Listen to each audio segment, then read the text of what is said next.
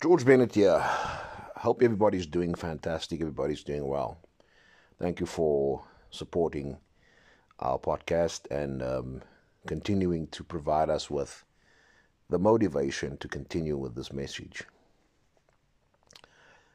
I have a sincere appeal to people who are in the process of discovering their voice. And uh, I want to keep the message very simplistic. There is this culture in society that makes us believe that the opinions of others weigh absolutely more when it comes to our own existence. And, and it is very, very problematic to see people way past 40 continue to gravitate towards environment uh, choices, spaces, where they seek the desire and support of other people's opinions. And for me, I've studied this with a great deal of time invested in this behavior. It's not a color thing, I think it's a human thing. And it stems from the understanding that somehow our insecurities are mitigated by what others see in us or what we perceive that others see in us. And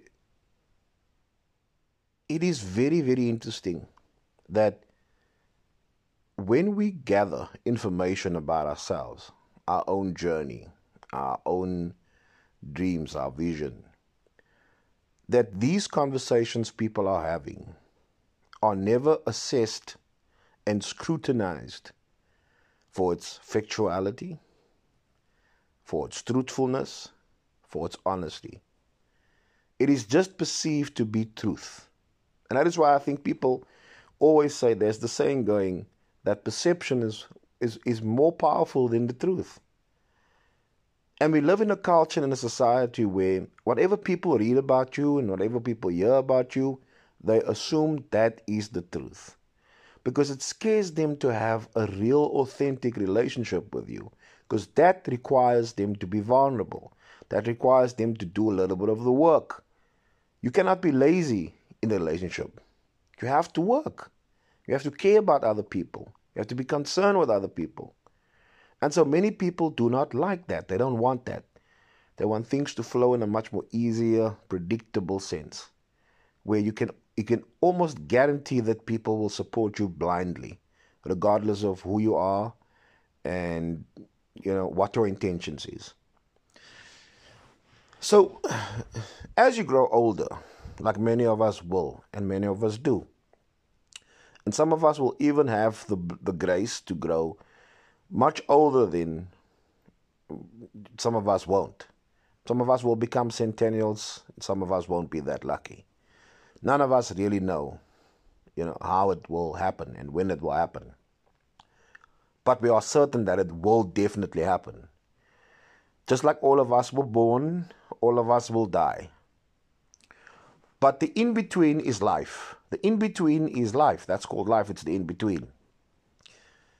And I'm certain that people who are far greater at being happy is unapologetic about what it is they do and who it is they believe they are. They don't need affirmation from anybody. They don't care about people's opinion. And they certainly don't wait for people to host an election to determine whether they make certain choices. They are absolutely sure that if they've gathered enough information to provide them with at least a map of how to navigate, that's enough. But some of us want the entire journey to be mapped out. And that is why we never get started. We never get started because we hear all of these stories saying you can't do it, you're too old, you're too young, you don't have money, you've never had a business, your uncle's never had a business, who's had a business in, in, in your family, who's went to college in your family. So you're never going to get started because you are filling your bag with the wrong voices. Start with switching off the volume for these voices, never ever to be heard again, and start pumping the voices that tells you just go and do it.